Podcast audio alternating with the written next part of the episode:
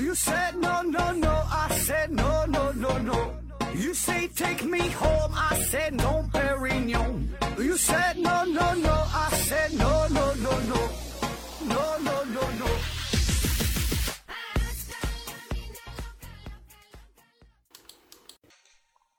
拼命探索，不计后果。欢迎您收听《思考盒子》，本节目由喜马拉雅平台独家播出。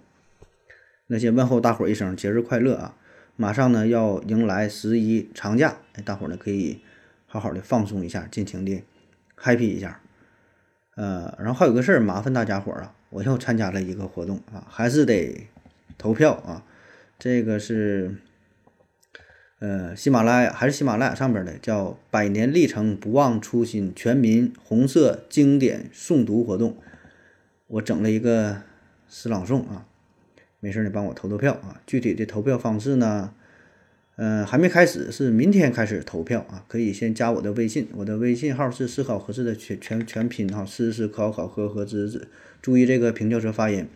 那加到我之后呢，可以关注一下我近期的呃微信的朋友圈的状态，哎，我会发一个二维码，大伙儿呢帮我整一下啊，我多多多整两票，这个天天可以投，一天一票啊。好了哈，开始回答听友的问题。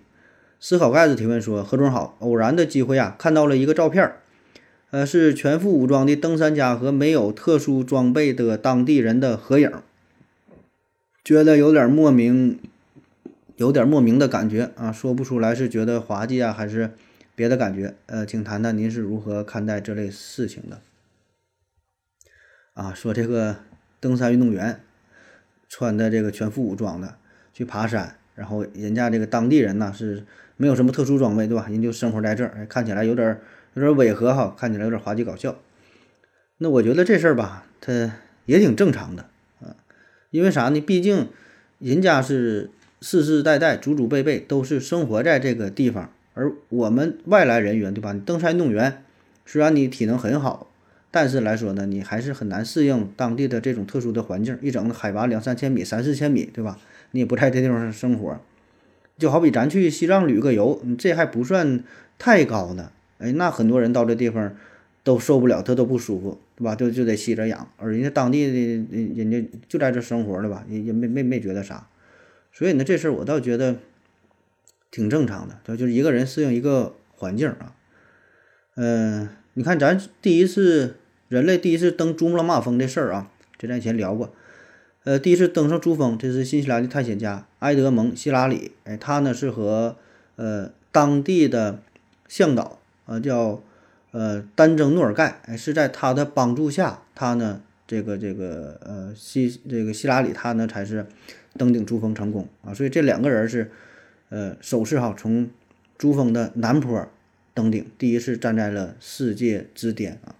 那如果没有这个丹增诺尔盖作为向导的话，我估计啊，呃，他自己本人是很难完成这个创举，呃，我感觉起码可能得再得推后个几年十几年吧。而咱说这个丹增诺尔盖，他就是，呃，生活在这个喜马喜马拉雅山啊，生活在这地方，他叫夏尔巴人，哎，人世世代代就是在喜马拉雅山在这地方附近生活了啊。当然，也许人家可能以前就登顶过，这咱不知道哈，但是没有记载，就是有记载的，那就是这这位。呃，埃德蒙·希拉里，哎，他是登顶啊，所以这个事儿就是说，你人家就是对这个环境非常熟悉啊，非常适应啊。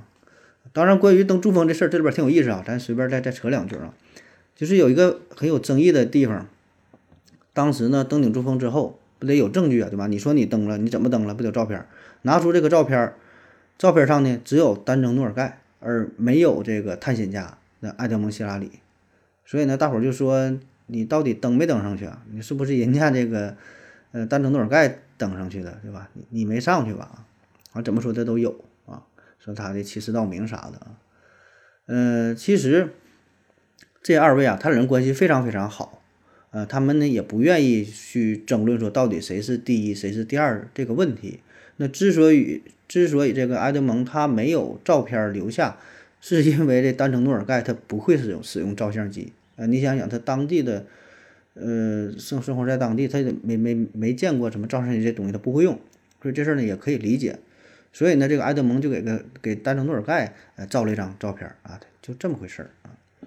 那么这其中呢，还有一个挺感人的地方，就是说在两个人马上就要登顶的时候，可能就差个两三米，哎，马上就要登顶的时候，本来呢是这个埃德蒙啊是走在前边儿，哎，他呢可以有机会作为登顶珠峰的第一人，但是呢他停下了脚步，哎，他让这个丹增诺尔盖他说，哎，你上去吧，你先走，哎，你第一个上去，因为啥呢？这个地方啊，毕竟是你们夏尔巴人。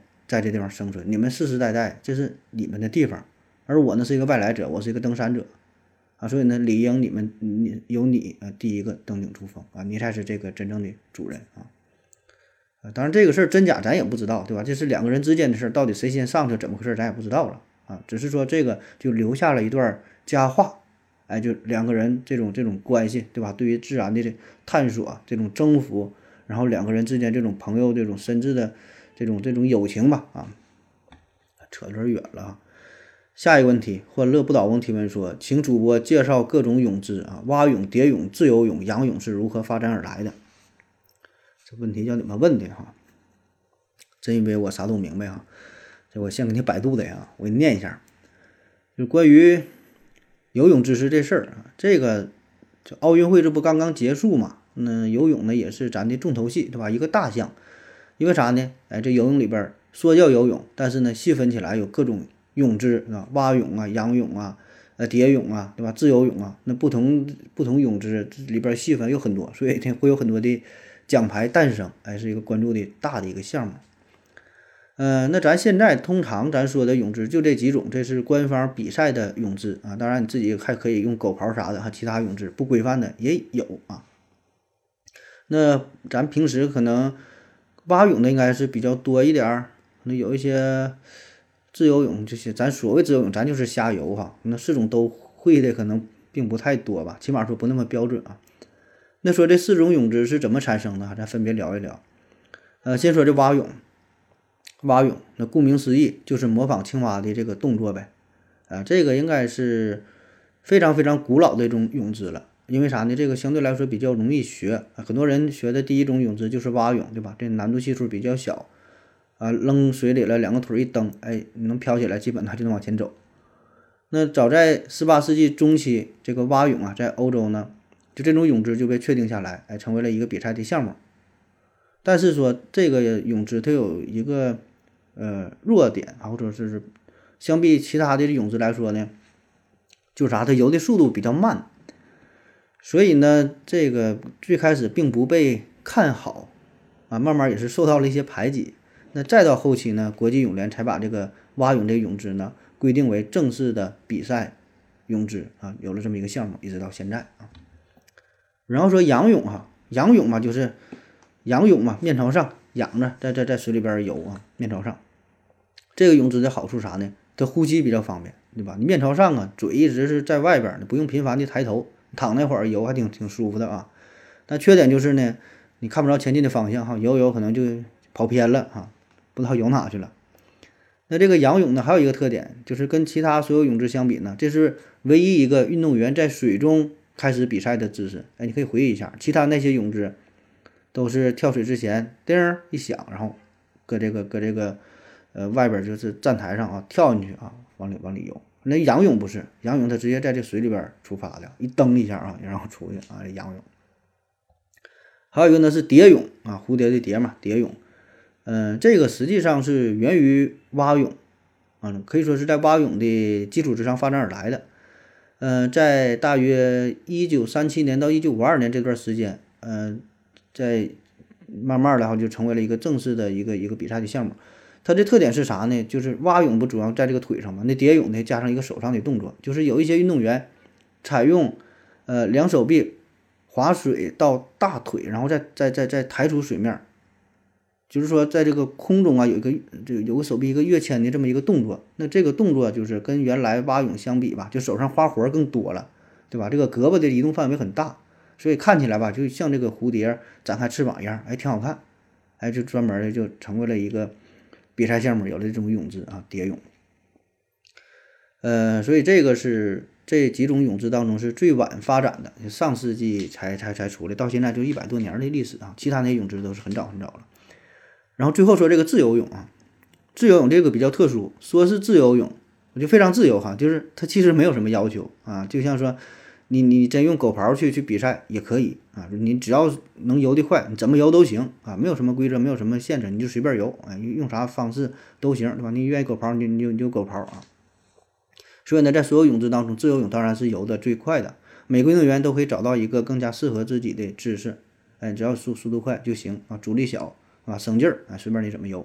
那这个早在一八九六年第一届奥运会上，自由泳呢就被正式呃列为了比赛项目啊，这就非常早了。下一个问题，嗯，欢乐不倒翁提问说，气象武器呀是否真实存在？呃，并且曾经被运用过？气象武器啊，然后下边铁马冰河回复说，有的是啊，我只是开玩笑，去翻翻历史，古今中外气象站一直都有。呃，欢乐不倒翁又说那是虚构的，类似于神话故事。呃，铁马冰河又说存在的，用过诸葛亮借东风啊。说这个气象武器啊，气象武器，那你也行。你说这诸葛亮借东风，这个当然也可以看作是早期的气象武器啊。那咱说这个。这里边说这个气象武器，你一说到这事儿，我就想到了早些年玩这个红警啊，红警，这就暴露年龄的问题啊。呃，很多人可能年轻人就不太知道了，是吧？红警很很经典，这里边有这个气象武器嘛，破坏力很强。气象武器这东西啊，你要说有没有，它一定是有啊。可是呢，这个概念吧就非常大啊，有有一些这气象武器可能不像你想象的那么厉害。对吧？就是制造出什么地震呐、海啸啊、狂风暴雨啊、山洪雪崩啊，对吧？或者极端天气下极高温、极极低温，甚至说龙卷风、闪闪闪电、各种大冰雹，对吧？极端天气啊，这些当然是算上这个，这些当然是气象武器。呃，但是说以我们现在能力吧，还很难去制造这个级别的。呃，咱们可以做一些，就是制造一些简单的这个气象武器。咱就比如说人工降雨。这个呢，严格来说呢，也可以看作是一种气象武器，对吧？就是说用人工的方式，呃，改改变了这个气象本身，对吧？人工降雨，这不也这不也是吗？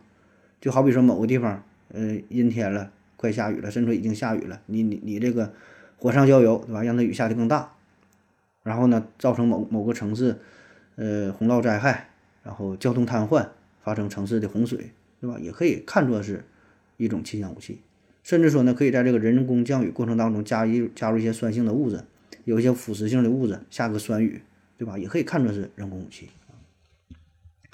那么又有听友问了，说是否在真正的战争当中用过这个气象武器呢？这确实呢也用过哈，当然呢也没有你想象的这么厉害。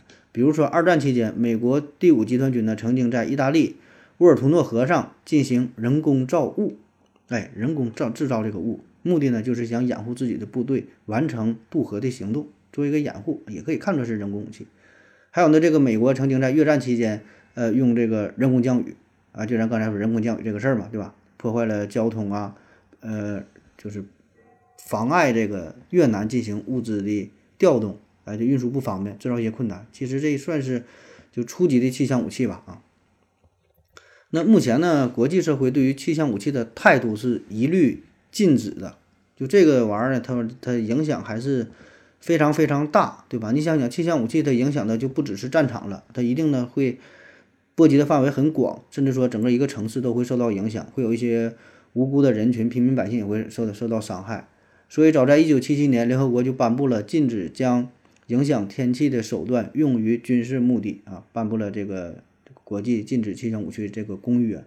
然后，在一九九二年呢，联合国气候变化框架条约公约，联合国气候变化框架公约当中啊，对，是这玩意儿，再次强调了禁止研发气象武器啊。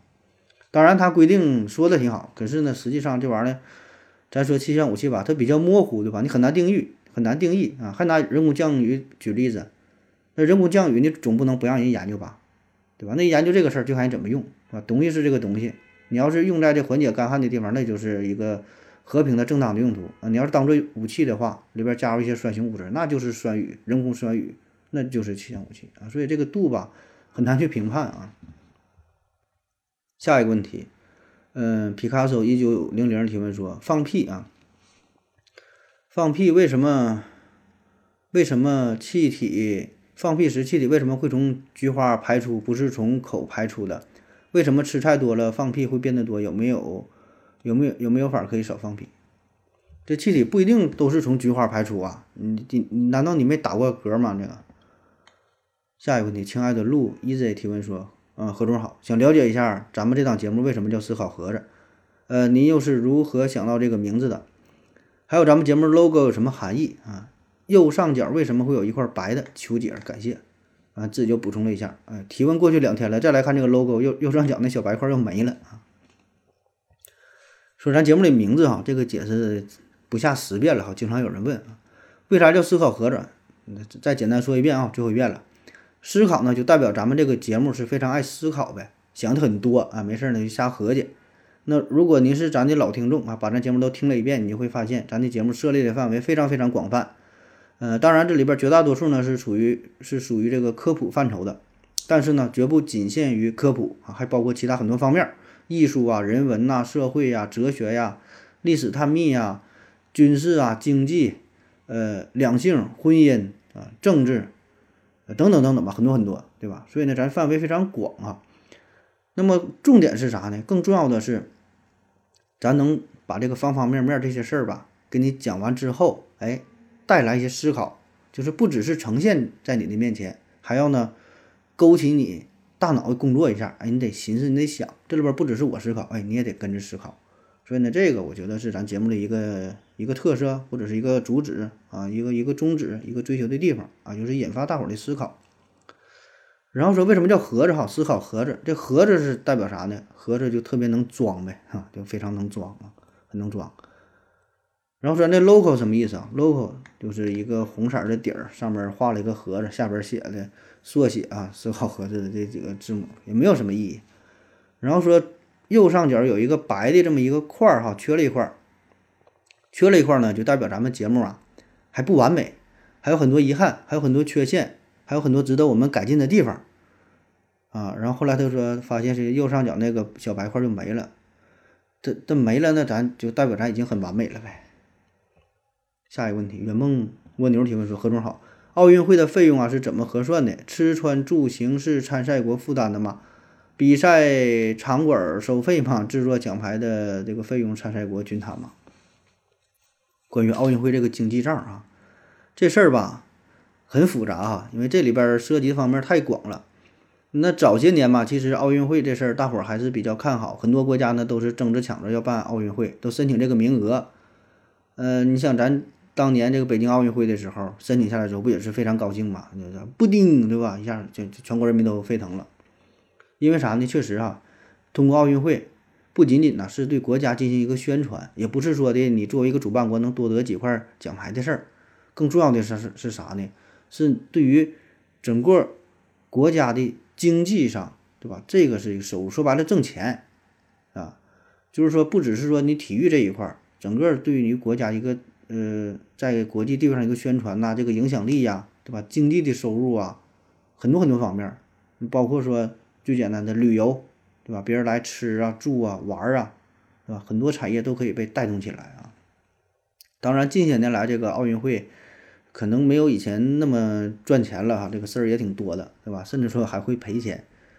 嗯，因为啥呢？你举办奥运会，你也得嗯前期有不少的投入啊，场馆的建设呀，等等一些准备工作，对吧？也也得花不少钱。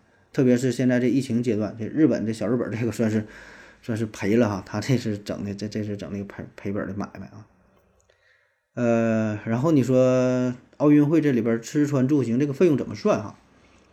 这个费用呢，这当然是参赛国自己承担了，这个可不报销啊。就是说你来参加奥运会，也不只是奥运会吧，就国际上这些什么大型的赛事，世界杯呀等等等等吧，那谁去你就自己掏钱呗，对吧？你你愿意去你就拿钱你就去，这个保证是参赛国自己拿，这个也。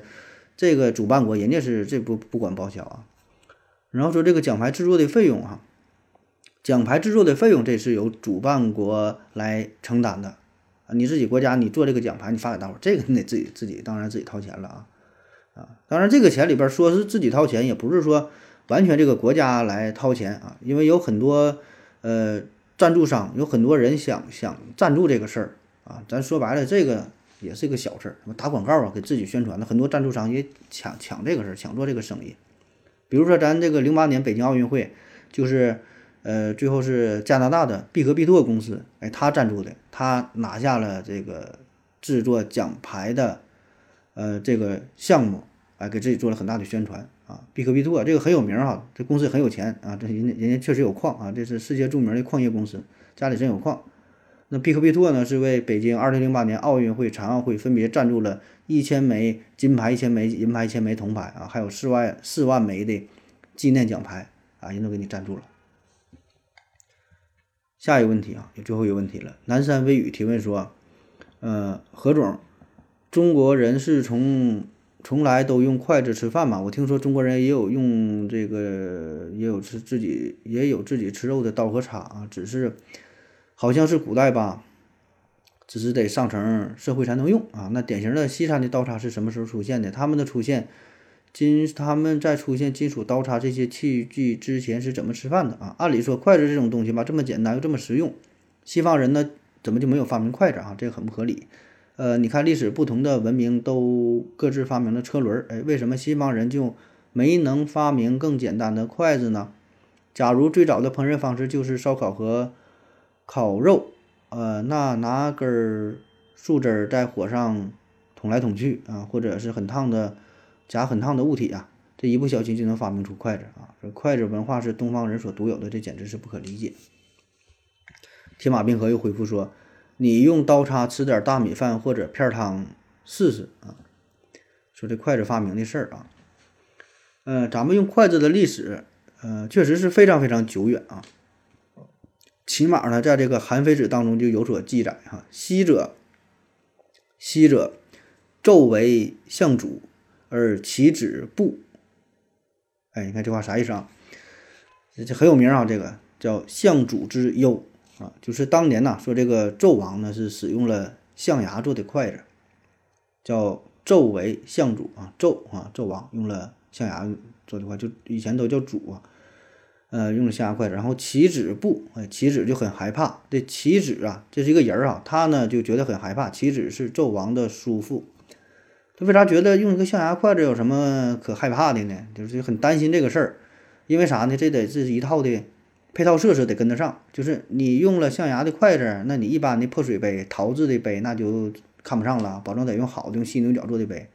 用了犀牛角做的杯，对吧？那杯子上来了，那你再吃这些粗茶淡淡饭什么粗粮啥的不行了，那保证得吃山珍海味。那既然吃山珍海味，你穿的是粗布衣服啥的配不上了，对吧？你在这个小小小茅草屋中的吃饭，保证不行了，必须得穿华丽的衣服，坐在宽敞的屋子里，高高的亭台，对吧？所以整个这就叫啥？见微知著，一叶知秋。通过这一个筷子就知道啊，你这个国家呀，估计叫废废。哎，最后的结局啊，确实啊，被他言中了啊。纣王呢是造了酒池肉林啊，设了炮烙之刑，后来国家已经灭亡了嘛。所以呢，这就是这就叫呃相主之忧啊，用那个象牙做的筷子，就是引起的这个这个担忧啊，就以小见大。所以你看，这个时候就已经有了关于筷子的记载，很明确啊。那有传说呢，说咱的筷子呢是大禹发明的，大禹治水呀，大禹治水发明的。当时他治水就非常忙嘛，这不有词儿嘛，“三过家门而不入”，就非常繁忙，天天搁搁外边治水啊，就整这个事儿。所以呢，他为了节约时间，他吃饭也是吃饭也着急哈。你看锅里边这个肉煮熟了，挺热，用手拿挺烫。他原来都拿手就直接拿食物吃，哪有那么多东西？这里边插一句哈，你看现在也是吃东西就是。无非这三种，一个就是用手拿，哎，印度阿三嘛，对吧？然后用筷子，就是咱中国，包括呃一些亚洲地区，其他像日本呐，还有缅甸哪好像也有。再有呢，剩下就是刀叉，其实就这三种方式。就最原来也都是用手。当时呢，大禹呢也是用手啊，用手吃，但那玩意儿太烫了，完他着急干活啊，这边都发大水了，怎么办？哎，看旁边有树枝，就用这个树枝给食物捞出来了。当然最开始可能不是捞，只是扎在这个食物上，对吧？像咱这个，比如说穿一个这个。地瓜呀，穿个土豆啊，是吧？穿一块苞米啊，什么插一下。再后来肯定是用两个筷子夹一下啊，有有这个杠杆原理啥的。然后大伙儿一看，哎，这玩意儿确实挺好用，是吧？原来吃东西很费劲儿，对吧？你得等那凉了才敢拿。哎，这回不用了，直接拿这个筷子，拿拿这个拿两树杈，哎，就可能吃东西很方便。这个就是筷子最早的雏形，慢慢的就学会了啊。当然这个是一个传说，对吧？这真假咱就不知道了啊。而且说最早是谁发明的，这个更是无法考证啊。但是说呢，这个事儿吧，这个事儿呢挺靠谱啊。我觉得这个事儿很靠谱，它一定是无意当中就是因为热嘛就发明的。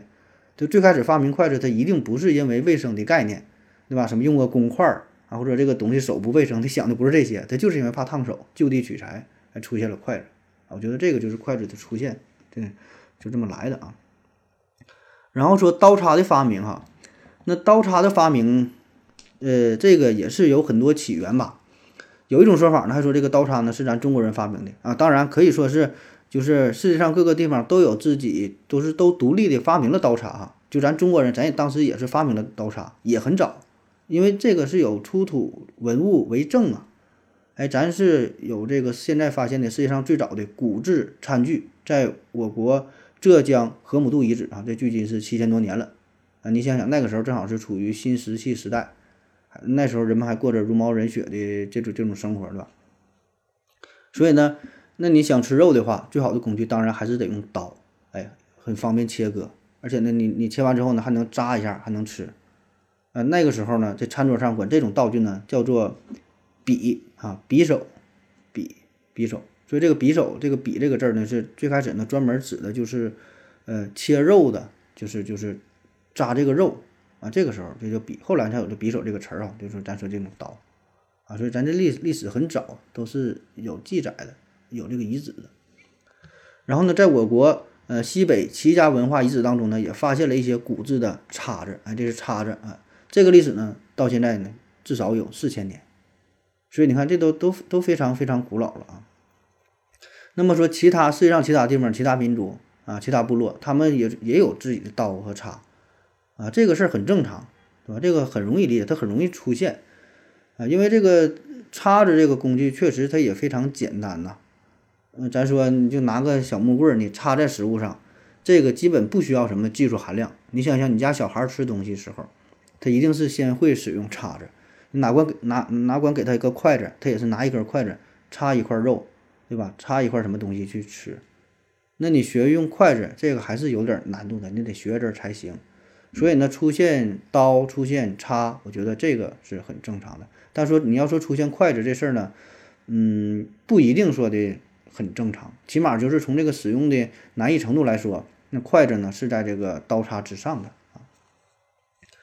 然后说这个咱们为什么后来以这个筷子为主了，这个刀叉就用的比较少了，呃，那么这事儿主要就是与我们吃的东西有关啊，因为我们咱们饮食饮食习惯嘛，咱是最开始这吃肉是相对来说比较少，吃菜呢比较多。而且呢，喜欢吃啥呢？这种大炖菜啊，就把这个肉啊，就算有肉的话，也是切碎了放在锅里边炖汤，啊，大炖菜这么吃。所以呢，这这种形式啊，其实你用刀叉呀，并不方便。你刀叉和筷子一样，都没法喝汤。但是呢，起码你用筷子，你看准哪个东西，你可以夹一下。但是呢，你刀叉叉子叉这个东西，它就不太方便。所以呢，筷子和匙儿这个是绝配哈，而刀叉呢？更适合于啥？你像欧洲那些地区，也包括西亚，它那个地方啥呢？游牧民族比较多。游牧民族，游牧民族是啥？他吃肉，吃肉啊，肉。你吃肉的话，自然是刀叉方便，对吧？刀切，筷子那这个这个叉子呢，一插一下，刀叉比较方便啊。再有就是咱们啥呢？还有一个食品，面条。那你吃面条的话，自然也是筷子方便。你刀叉这玩意儿也没法吃面条，不是没法吃吧？就它不方便吃，对吧？而且呢，这个也是有。文物的啊，咱也出出土过一些遗址，起码在四千年前，这老祖宗就已经会做面条，啊，吃面条，哎，所以呢，慢慢的就是受饮食习惯的影响，筷子配词儿啊，这个成为了咱的主流。然后呢，随着咱国家的壮大，有一些文化输出啊，饮食文化输出，筷子呢也是慢慢被周边的一些学周边一些国家学会了。当然，主要集中在亚洲地区啊，日本、朝鲜、韩国、越南等等吧，一些东南亚地区也都开始学会用筷子了啊。好了啊，今天节目就这样，感谢您各位收听，谢谢大家，再见。感谢您的聆听。如果您也想提问的话，请在喜马拉雅平台搜索“西西弗斯 FM”，在最新一期的节目下方留言即可。欢迎您的参与，我在这里等你哦。